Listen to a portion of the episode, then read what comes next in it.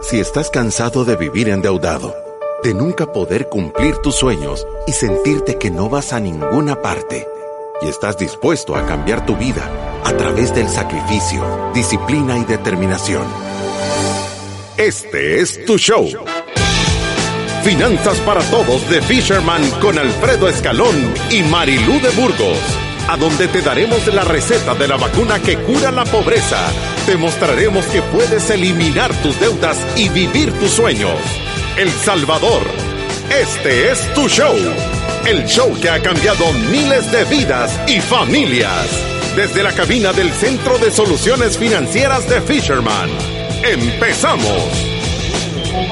Empezamos en lunes de finanzas para todos, una semana más de este 2020 que ha sido un camino no pavimentado, sino de polvazón, piedras, hoyos y baches. Ahí vamos, pegando la manejada en semana de cómo invertir. Eh, de, de todo el tiempo que hemos estado, de verdad, pocas veces han habido tantos comentarios de cómo invertir como ahorita, por eso hemos hecho la semana de inversión y ayuda. ¿Qué tal, Marilú? ¿Cómo estás? Bien, gracias. Contenta de estar aquí. Como usted dice, sí, la verdad que este año, de verdad, creo que nadie se imaginó lo que íbamos a vivir y, estos momentos que, que para muchas familias han sido tan retadores. Y como todos los programas, antes que empecemos a tocar este tema, queremos darle las gracias a nuestros partners y a, a nuestros patrocinadores.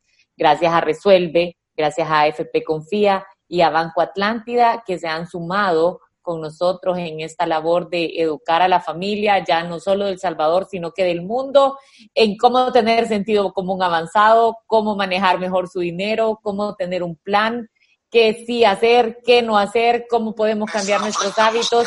Creo que creo que es de verdad un gran apoyo el que nos han dado y son unos grandes promotores de la vacuna que cura la pobreza. Así que una vez más, gracias por acompañarnos y con esto vamos a empezar la semana de la inversión. Sí, pero no sin antes decirle que tenemos 11.382 followers o seguidores en Facebook. Estamos creciendo cada vez más. Tenemos en, Instagram, estamos también creciendo un montón, 4.920. Eh, en Twitter, 2.741. En LinkedIn, 778 y 982 en YouTube y tenemos 219 mil podcasts y podcasts más Facebook Live, 414 mil veces han escuchado estos programas. O sea, ya llenamos cinco veces el Estadio Maracaná con la gente que lo está oyendo. Entonces, estamos contentos por eso. Por favor, no se olviden de compartirlo, no se olviden en seguirnos en Finanzas para Todos, en Spotify y en nuestras redes sociales. Estamos súper contentos y de verdad es un gran favor el que nos hacen cuando nos comparten, porque en realidad lo que queremos nosotros es tener el micrófono más grande posible para poder para poder de verdad llevar educación financiera a las familias salvadoreñas y poder cambiar la economía del país educando una familia a la vez. Y con esto empezamos. Si quiere, leo un par de preguntas rápido, Alfredo, porque teníamos varias preguntas de la semana pasada. Eh, y, y, ahorita también nos están haciendo un par de consultas. Démosle. Eh, dice la terminación 4388, ¿qué me recomiendan? Deseo tomar un seguro de vida y planificación para vejez. Me ofrecen uno en Pan American que pago una cantidad al año y me ofrecen que al morir me dan una cantidad de dinero a mis hijos y si llego a una edad, ese dinero me lo irán dando poco a poco según lo que yo requiera. ¿Qué opinan de esos seguros? No, no me gusta. A mí es que yo creo que tú tenés que invertir, tenés que invertir en una empresa de inversión y tenés que asegurarte en una empresa de seguros. Entonces, eh, hay otras opciones que te dan un rendimiento mejor que el dinero extra que vas a estar dando. Por eso es que nosotros siempre recomendamos eh, invertir, en, eh, voy a decir, aparte de asegurarte, y por eso es que recomendamos los seguros a término, ¿verdad? Entonces, eh, de verdad no, no son buenos porque el riesgo que va subiendo de tu mortalidad en el tiempo se va a ir comiendo, eso va a llegar a un punto que se va a comer tus ahorros, entonces no vale la pena. Y oiga esto, qué espectacular. Soledad nos escribe, hola, buenas tardes, mi nombre es Soledad y vivo en California. Solo quiero darles a conocer que hoy por la mañana hice un pago a la financiera que me había dado hace dos años un préstamo para el carro a la tasa del 26.99% y me faltaban 49 meses más para terminar el contrato. Pero comencé a escucharlos a ustedes y me puse a hacer cuentas y la verdad es que no valía la pena estar pagando mes a mes si lo podía cancelar totalmente hoy, debido a que me llegó una bendición, por así decirlo. A la vez le mandé a pagar una deuda a mi papá al Banco Agrícola que la tenía al 12.30 y se ahorró casi 7 mil dólares en la cuenta mía y 3 mil 500 en la cuenta de mi papá. Muchas gracias a los dos y que Dios los bendiga y son los mejores consejos que se pueden recibir para ser libres de deudas. Sigan adelante, infinitas gracias. Uy, qué espectáculo, ¿sabes? Espectacular. es que entendés la cantidad de cash que te va a quedar en tu bolsa. Lo que pasa es que cuesta al principio entenderlo, porque tú decís, voy a deshacerme de todo este dinero, pero todos los meses esa cuota que estaban pagando al Banco Agrícola, esa cuota que estabas pagando a esa financiera que te estaba financiando el carro, te van a empezar a quedar en la bolsa. ¿Sabes por cuánto tiempo? Para siempre, para toda la eternidad, para todo el tiempo que vos tengas sin que tengas otra deuda, te va a volver a, quedar lleno eso. Entonces, creo yo que es algo de verdad espectacular lo que has hecho. No tenés idea del impacto que va a tener eso en tus finanzas. Y sabe que, como nosotros siempre decimos, de verdad, la mejor inversión es pagar las deudas. Es que imagínense el rendimiento. O sea, ahorita que estamos en la semana de inversión, solo imagínense el rendimiento de ir a pagar una tarjeta de crédito, un préstamo personal o en tu caso, Soledad, ir a pagar el carro. ¿Te imaginas que, o sea, te estaban cobrando el 26.99%? Esa es una tasa altísima. Imagínate ayudarle a tu papá, que aparte de eso, o sea, me imagino lo, lo lo feliz que debe estar tu papá y, lo, y lo contenta que, te debes de sentir tú de tener la capacidad de, ayudarle a tu papá y ir a pagar una deuda también al 12.30. Es que es difícil encontrar una inversión que te dé el 26.99%. Generalmente son inversiones que tienen altísimos riesgos. Cabal, eso iba a decir yo exactamente. ¿sí? Y cuando vas y tomas la decisión de, no, yo, este dinero que tengo en mi cuenta de ahorro al punto 25%, imagínense, en la de ahorro, o a veces lo tenemos en la cuenta corriente al 0%, o sea, no nos da nada. Y tenemos por el otro lado las deudas al 26.99, es que decís, o sea, ¿cómo no lo vi antes? Y me imagino que ahorita acabas de tener el dinero, pero hay muchas personas que por miedo a no descapitalizarse, porque nos cuesta tomar la decisión, porque decimos, no, mejor ahí la voy pagando de poquito. O sea, no tenemos el valor de agarrar el dinero que no nos está produciendo nada e ir a pagar. Nosotros decimos, es la mejor inversión. Lo único es que obviamente no podés usar tu ahorro de emergencias para ir a pagar las deudas. Siempre tenés que mantener un ahorro de emergencias por lo menos de dos meses de tu gasto mensual. Sí, siempre tenés.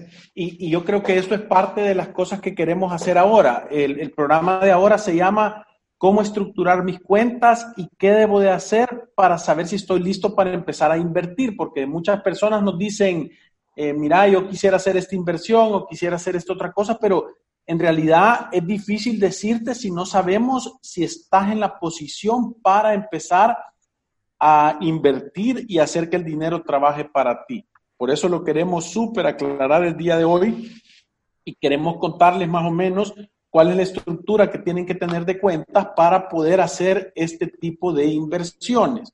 Nosotros nos gusta em, decir que todas las familias o todas las personas deberían tener tres tipos de cuenta. Uno, dos, tres. Normalmente nos gusta decir una cuenta corriente, esa es una cuenta que tiene una tarjeta de débito que posiblemente tenga cheques, si es que te gusta escribir cheques. Y la número dos, las otras dos deberían de ser cuentas de ahorro que tengan acceso a una tarjeta de débito. Y, la verdad es que estas cuentas, o sea, es como para que tú te, te, ordenes. a, nosotros así es como nos ha funcionado y eso es lo que le hemos recomendado siempre a nuestros clientes Tú necesitas una cuenta operativa, que es a donde te pagan, de donde estás pagando el súper, los servicios, la renta. Deberías de tener una cuenta en donde pones tu ahorro de emergencia, que nosotros hemos recomendado cuentas que dan algún rendimiento, pero que al mismo tiempo tienen la característica de ser líquidas. ¿Qué significa esto? Que puedes estar ganando un 2%, un 3% en algunos casos y tenés acceso al dinero el día que lo necesites. ¿Por qué debería de ser así? Porque las emergencias te puede pasar en cualquier momento, o sea, por eso es un fondo de emergencia, tú no sabes cuándo vas a necesitar ese dinero y el día que lo necesites, tenés que tener acceso a él.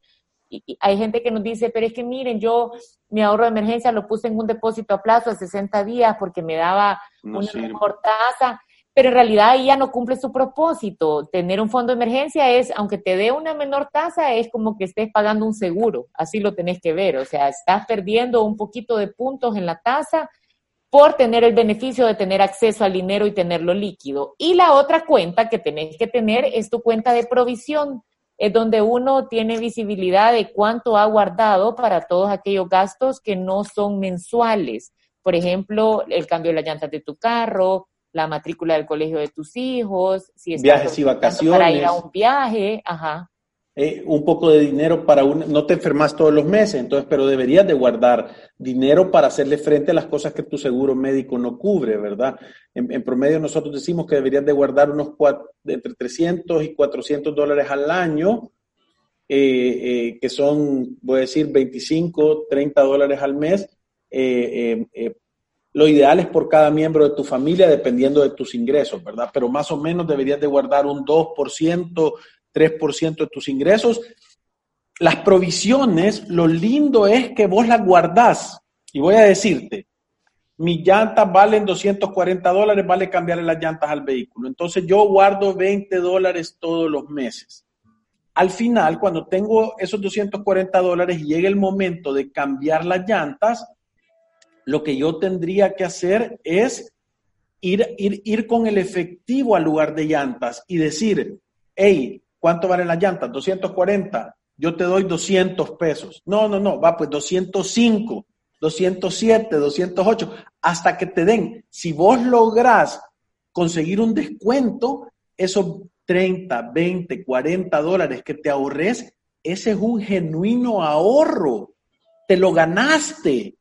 Por eso es que no te debería dar pena pedir descuentos, porque te lo estás ganando. A veces no hablamos de la capacidad que tenemos de pedir descuento cuando andamos el efectivo, ¿verdad? Es que cuando uno enseña el efectivo o tiene el efectivo en la mano, de verdad tiene más capacidad de negociar que cuando está pensando en pagar la tarjeta con la tarjeta de crédito. Inmediatamente deberías de poder venir y poder tener un descuento. Entonces, vaya, solo para ir en orden y que la estructura esté bien. Número uno, tenés tu cuenta de corriente, ¿verdad? Que es como dijimos, ahí te deberían de estar depositando. Esta es la cuenta, voy a decir, la captadora. Ahí Operativa. sí, eh, ahí cae todo el dinero que te pagan y todas las cosas que son de gasto diario de ahí deberían de salir. De esa cuenta tú deberías de agarrar 5% y ponerlo en una cuenta de emergencia. Esa debería de estar, como dijo la Marilú, a la vista aunque hay cosas, si conseguís, porque que lo estés ahorrando no quiere decir que ese dinero no va a poder trabajar para vos. Entonces, ponete a pensar, si vos conseguís una cuenta que sea líquida, quiere decir que vos solo vas y puedes retirar el dinero y que te pague intereses, esa es la mejor cuenta que puedes tener para tener ese dinero de emergencia. Sí. Y de ahí la, última, es la de provisión. La de provisión, que también, si tú tenés una cuenta líquida que te pueda dar eh, eh, un retorno, de verdad, ese es gol de chilena. Sí, y ahora, cuando nosotros, porque yo sé que muchos nos han estado mandando consultas y por eso decidimos hacer esta semana de inversión como para, para enseñarles un poquito eh, cómo podemos empezar a invertir. Nosotros siempre decimos, no es necesario tener un montón de dinero para empezar a invertir. Uno puede empezar a hacer inversiones que son buenas y que tu dinero empiece a trabajar para ti desde 10 dólares al mes. Y eso es lo que vamos a estar hablando eh, esta semana en el programa de Finanzas para Todos, pero creo que antes de entrar a diferentes formas de, de cómo puedo invertir, tenemos que hablar de cómo ponernos en la posición para invertir, que creo que es o sea, es lo más importante antes de empezar a poner a nuestro dinero a trabajar para nosotros, es saber si ya tenemos la solidez financiera para dar ese paso. Por eso nosotros en, el método Fisherman para la libertad financiera, que me imagino ya muchos lo conocen, son siete pasos que uno debería de seguirlos. No importa si tú tenés un montón de dinero o tenés un poquito de dinero, tenés que seguir estos siete pasos. Y el paso número seis es comenzar a invertir. ¿Por qué? Porque yo empiezo a invertir cuando ya tengo un presupuesto balanceado, cuando ya tengo un ahorro de emergencia, cuando ya no tengo deudas de consumo, ya no tengo tarjetas de crédito, ya no tengo créditos personales, ya no estoy pagando nada de eso, y cuando yo ya tengo una gestión de riesgo adecuada. Para quienes no saben qué es una gestión de riesgo adecuada, eso es prepararse contra las cosas que no podemos controlar, tener un seguro médico, tener un seguro de vida, tener un plancito de retiro o tener un plan de cómo nos vamos a retirar la mejor inversión que tú puedes hacer es pagar tus deudas si tenés. Ese, ese comentario de, ¿cómo se llama? ¿Cómo soledad. Se llama? ¿Cómo, perdón? Soledad. Soledad es espectacular porque en realidad si tú te estás sobrando dinero después de tener tu presupuesto balanceado, ordenado, no existe mejor inversión que ir a pagar las deudas. ¿De qué manera? De la más chiquita a la más grande porque tú en, cuando pagas las deudas ves el retorno de tu inversión solo cuando ha finalizado la deuda. Ahí te empieza a, mejorar el flujo porque te va a sobrar el dinero de ese pago mínimo que antes se lo dejabas ir. Entonces, eh, perdón, Alfredo, aquí Sergio, Sergio pregunta, buenos días, una consulta, ¿las deudas de las tarjetas de crédito se heredan? No. La deuda, si tiene seguro de vida, queda pagada, que la mayoría de tarjetas de crédito tienen seguro. Sí, ahora, eh, como lo dijimos la vez pasada, eh, eh, y lo vamos a hacer la semana que viene, que es la parte de legado, vamos a tocar todos esos temas.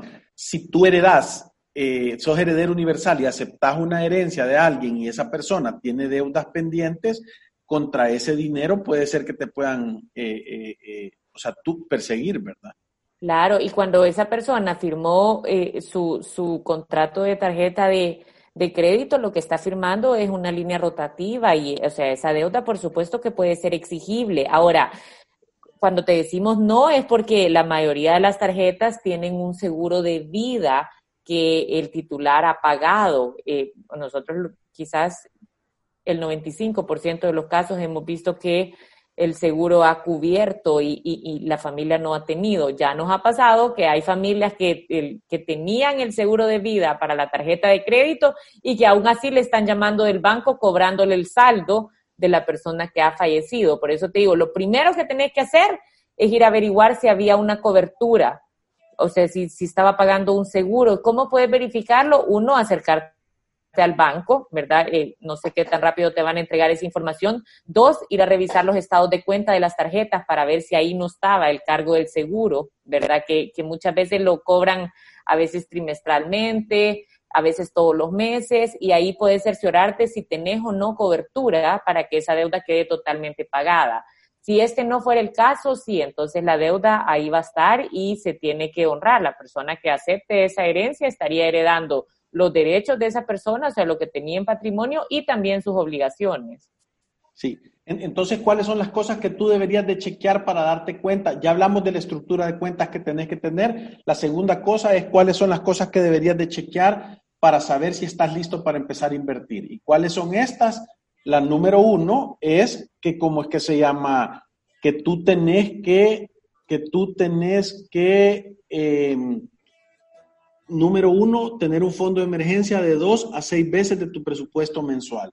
Tenés que tener la provisión de gastos. Lo ideal sería que tú tuvieras toda tu provisión hecha el primero de enero, ¿verdad? Y que todos los meses lo que estés haciendo es provisionando el del año siguiente.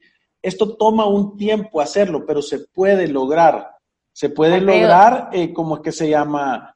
Eh, y creo que parte de las cosas importantes es si tú te pones una meta y tenés claridad, entonces tú puedes empezar a hacer esto. Prácticamente un año tendrías que casi que provisionar el doble para lograr hacer esto, ¿verdad? O lo puedes hacer en tres años, eh, como sea, pero creo que, creo que es importantísimo que tú puedas hacer este tipo de cosas y que puedas asegurarte que vas a tener esta estructura lista. Entonces, lo que decimos nosotros siempre es que tú deberías de estar seguro que tenés esas cosas listas para empezar a llenar tu primera fase. Nosotros siempre decimos que deberías de tener de 6 a 12 veces de tu presupuesto en inversiones a corto plazo que ya te estén generando una renta líquida. Estos son normalmente depósitos a plazo fijo. Eso es lo que decimos, ¿verdad? Entonces, ¿cómo, cómo crees que lo deberías de estructurar, Marilu? Eh, es que justo eso, yo, yo, justo eso era lo que yo estaba diciendo. O sea, cuando tú vas a empezar a invertir, creo que tenés que pasar este examen de, de, saber que has cumplido los cinco pasos primeros y que ya estás en la posición de poder hacerlo. ¿Por qué? Porque ahí cuando, cuando vas y conoces personas que han invertido y, y siempre está como esta historia de terror, ¿verdad? Mira, yo invertí y perdí todo. O yo invertí y me fue súper mal. O ellos se metieron a comprar una casa para inversión y al final ya no pudieron sostenerla. Es que eh, eh, eh, la situación se puso demasiado difícil. Y, y, y ustedes piénsenlo así. De verdad, una inversión puede ir bien o puede ir mal. Cada vez que tú vas a empezar en el mundo de las inversiones, mientras más alto es el rendimiento que vas a conseguir, pues también, obviamente, un poquito más alto también va a ser el riesgo que va a tener esa inversión. Y uno tiene que tener la capacidad de, de, esperar que las inversiones lleguen a su punto o a su término para poderlas liquidar. Imagínate una persona que compró una casa, por ejemplo, para invertir, y, y, eso es como caso común. No tienen un ahorro de emergencia, no tienen seguros, tienen un par de deudas, tarjetas de crédito, el, la deuda del carro y se meten a comprar una casa con la esperanza, bueno, para empezar con un crédito hipotecario y con la esperanza de que el, el, inquilino que llegue pague la renta y que esa renta sea equivalente a la cuota que ellos están pagando en el banco. Y esas historias se vuelven de terror cuando o no se alquila la casa o se te mete un inquilino que no paga, que es un verdadero dolor de cabeza, porque pueden pasar ahí meses y meses y no te pagan y tú tenés que hacerle frente a la cuota. O cuando tenés o tomás la decisión de comprar esa casa y de repente te das cuenta que alguien en tu familia se enfermó, o hay un suceso como una muerte inesperada, o hay un desembolso entonces, por eso son las protecciones que nosotros sugerimos antes, por eso es tenés, tenés que tener un fondo de emergencia. Hay un desempleo, tú, tú sabes que tenés hasta seis meses para volverte a reubicar, contemplando pagar de todas maneras la casa. Si hay una muerte inesperada, tú tenés un seguro de vida, que sabes que te va a caer ese ingreso, ya no se diga si la casa queda totalmente pagada. Si tenés una enfermedad, tenés un seguro médico. Entonces, vas a poner lo del deducible, pero no va a afectar enormemente tus finanzas, no vas a tener que salir a vender la casa con desesperación al mercado. Por eso es que llenamos estos cinco pasos antes de empezar a invertir. Claro, y, solo ponete a pensar qué importante o, o, o, cuál es la posición. Voy a decir, tú tenés tu fondo de emergencia, tenés tu provisión de gastos, tenés tu fondo de retiro del 10% y tenés todas tus cuentas al día y no tenés deudas. Entonces voy a decir, empezás y empezás a llenar esa estrategia de tener, voy a decir, si vos ganas mil dólares, de tener mínimo seis mil dólares en depósitos a plazo fijo que se vencen todos los meses. Voy a decir depósitos de mil dólares, de mil dólares, de mil dólares que se vencen todos los meses. Y de repente perdés tu trabajo, entendés que solo con el dinero que has ido guardando, eh, podrías pasar seis, ocho, tal vez diez meses hasta pagándole las cuotas y haciéndole frente a esas cosas, pagando tu renta y no habrían problemas. Por eso es que nosotros siempre les tratamos de decir que la inversión es una estrategia, no es pegarle un jonrón, no es sacar la del parque con las bases llenas, no es sacarte el vigésimo de la lotería. Es, es un método que tenés que ir construyendo poco a poco. Fondo de emergencia, provisión de gastos, tu retiro todo el tiempo. Después, inversiones a corto plazo, bajo riesgo, que te den renta fija. Esos son los depósitos a plazo que te pueden servir. Vamos a publicar tal vez en nuestras redes sociales cuáles son los mejores lugares que encontramos, ¿verdad? el top five de los lugares para, para que te den depósitos a plazo, ¿verdad? Es un, un servicio que les queremos dar. Pero creo yo que es importantísimo tener claro que es de 6 a 12 veces. Después puedes empezar a buscar cosas de mediano o de largo plazo. No solo eso, tu capital se va a empezar a acumular. Porque normalmente, ¿qué es lo que yo les digo? O sea, claro, es que empezar a guardar 100 dólares todos los meses y tardarte 10 meses en abrir un depósito a plazo fijo, pareciera que vas tan lento como una tortuga en una carrera contra una liebre. Pero en realidad vas avanzando de manera sólida, que es lo que nosotros creemos. Cuando la gente viene a ver una estructura bien montada, la gente dice, puya, qué chivo, pero no saben que les ha costado cinco años o siete años o diez años hacer esta estructura. Y cuando ya obviamente te empiezan a quedar 1.500, 2.500, 3.500 o 5.000 dólares al mes sin que estés trabajando, vienen años de estarle, de estarle metiendo monedas al cerdito. Y que justo eso iba a decir.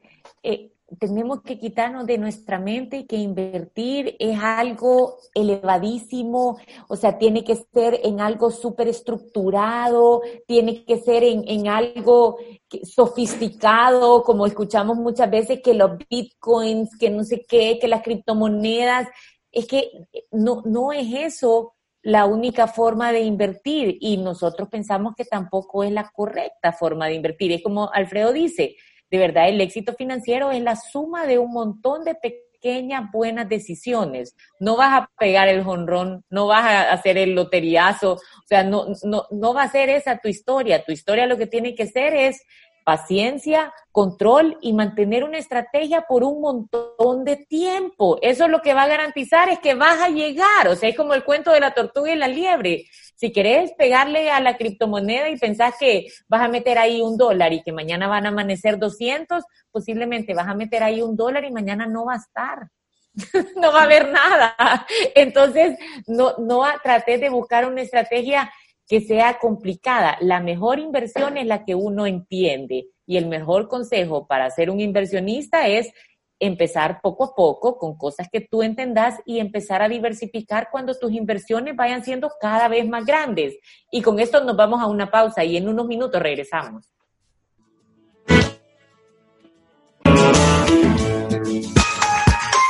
Visítanos en nuestras oficinas en calle Cuscatlán, número 19, Colonia Escalón. Encuéntranos en nuestras redes sociales, Facebook, Instagram, Twitter y LinkedIn como Fisherman Wealth Management y nuestra página web fishermanwm.com. Llama al 2208-9797. Ya regresamos. Ante los desafíos, los salvadoreños siempre sabemos salir adelante. Sin importar las dificultades, mantenemos firmes nuestros sueños. Es momento de levantarse y transformar nuestros ahorros en oportunidades.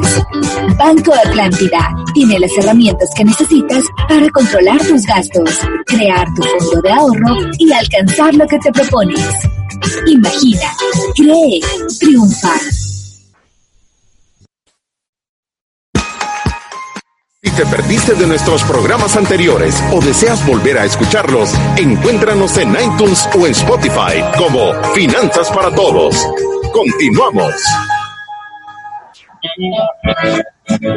De inversión, ¿qué debo de hacer? ¿Cuál es mi estructura de cuentas y si estoy listo para invertir o no? Creo que es importantísimo tener esas esa claridad de dónde debo de estar y cómo empezar a invertir. Ya les contamos cuáles son las cuentas que deberíamos de tener, ya les contamos también que invertir debería de ser una estrategia, tener una, una, una estructura para acumular riqueza, invertirla, tiene que ser más con el destino y no con el camino.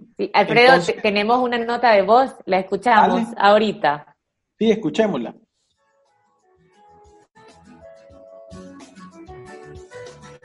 Pues no la Muy buenos días. Este, yo tengo una pregunta.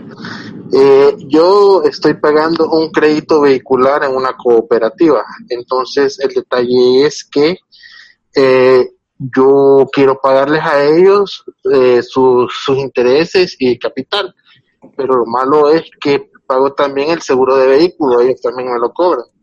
La, la, la cuota de seguro es de 63 dólares Entonces, este, yo he visto que, que mi cuota es tan alta solo por ese seguro vehicular, porque estoy pagando, puchica, estoy pagando 63 dólares, o sea, un, seguro que solo me cubre nada más daños y daños y pérdida, ¿verdad? Solamente, pero no me cubre otro, otras cosas que son accesorios, etcétera.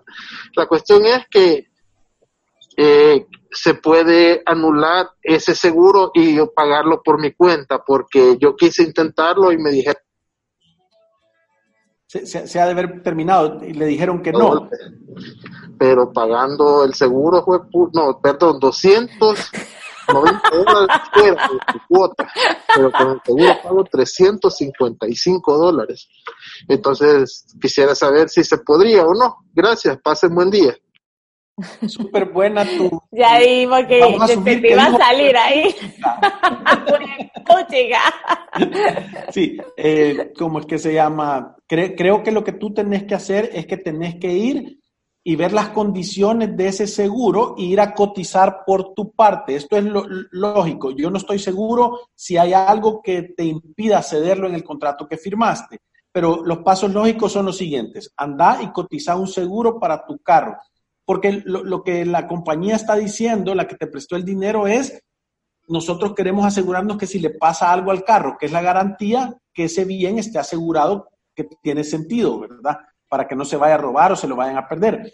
Entonces tú agarrás y decís, mira, yo te quiero, o sea, tener ese, garantizarte que mi seguro, que mi carro va a estar asegurado, pero he encontrado algo que me sale más barato.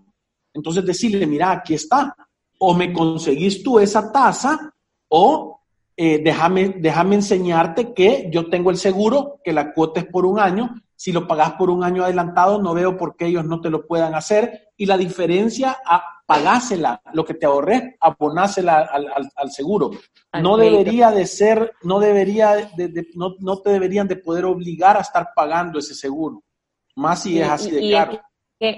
Y lo difícil de esto es que cuando ya estás adentro de ese contrato, entendés que lo único que hacen es decirte, ah, no, no se puede y, no te ayudan y, y, no, te, no te ubican en cuáles son las condiciones hasta para ir a cotizar otro seguro.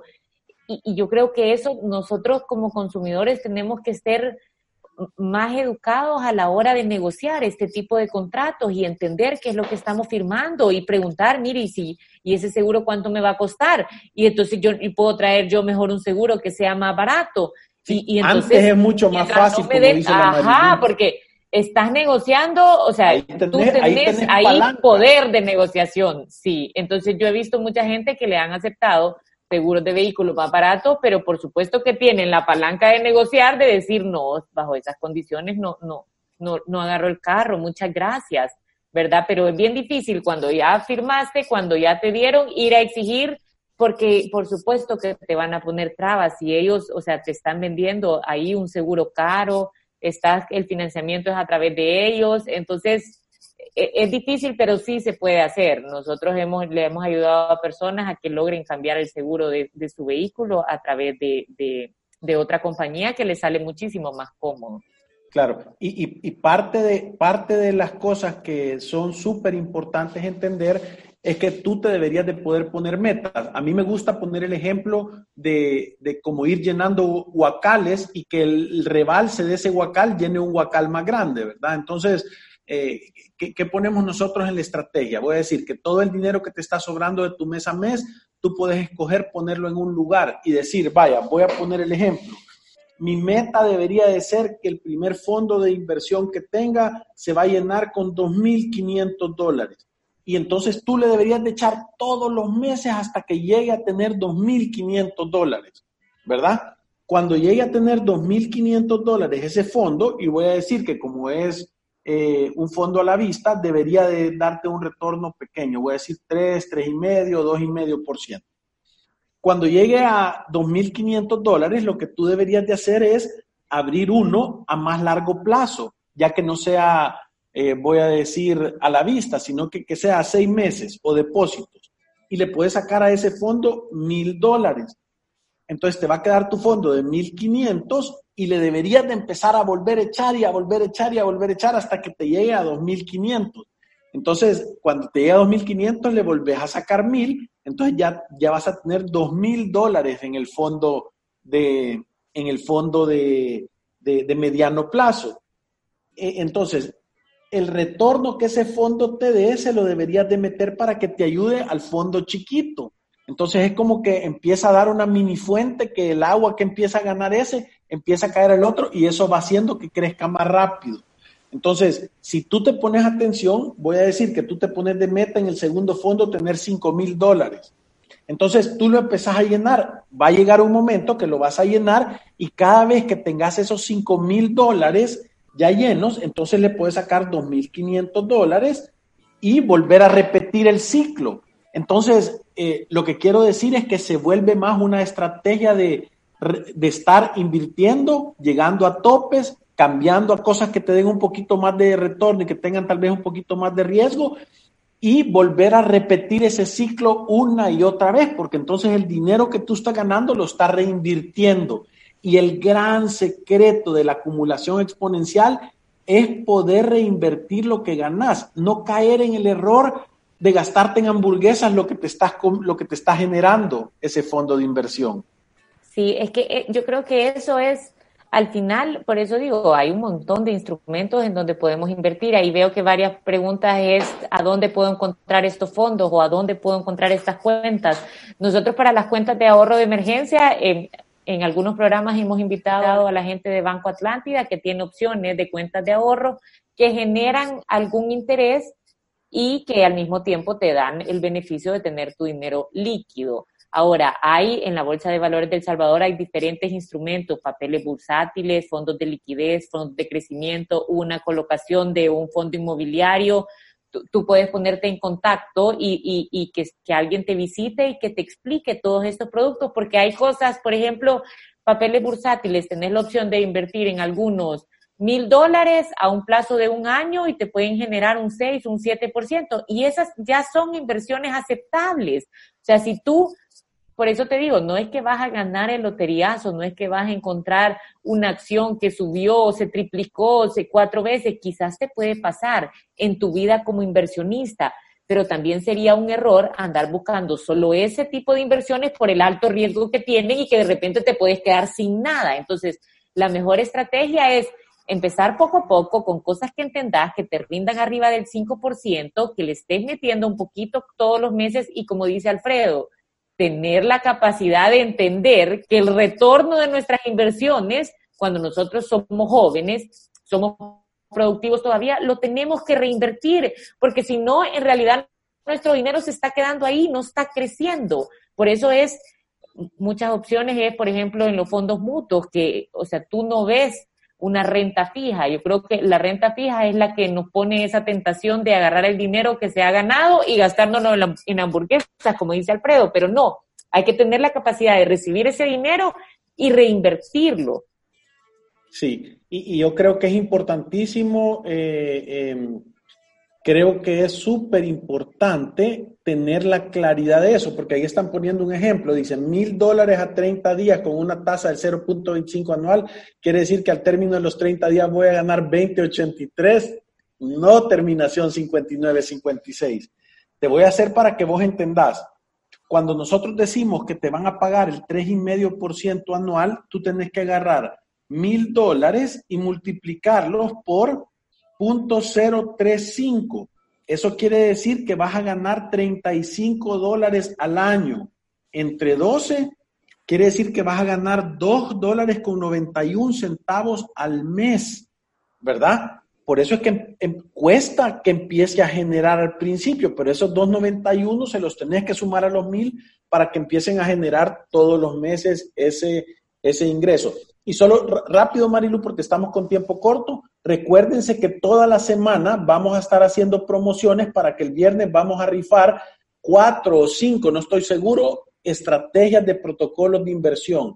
La gente que haga las dinámicas que vamos a tener en las redes sociales van a tener una hora de consulta con Marilu o conmigo, no va a ser tal vez una hora, sino que una consulta y les vamos a ayudar a definir su estrategia de inversión y cómo lo deberían de estar haciendo para que la gente aprenda. O sea que vamos a regalar cinco, creo yo, en la semana, uno por cada día. Y con esto se nos acabó el tiempo. Se nos acabó el tiempo de vuelta. Bueno, nos vemos mañana en Semana de Inversión. Recuérdense que ir a través de la vida sin una planificación financiera personal es un acto de genuina locura. Nos vemos mañana. Salud. Gracias. Adiós.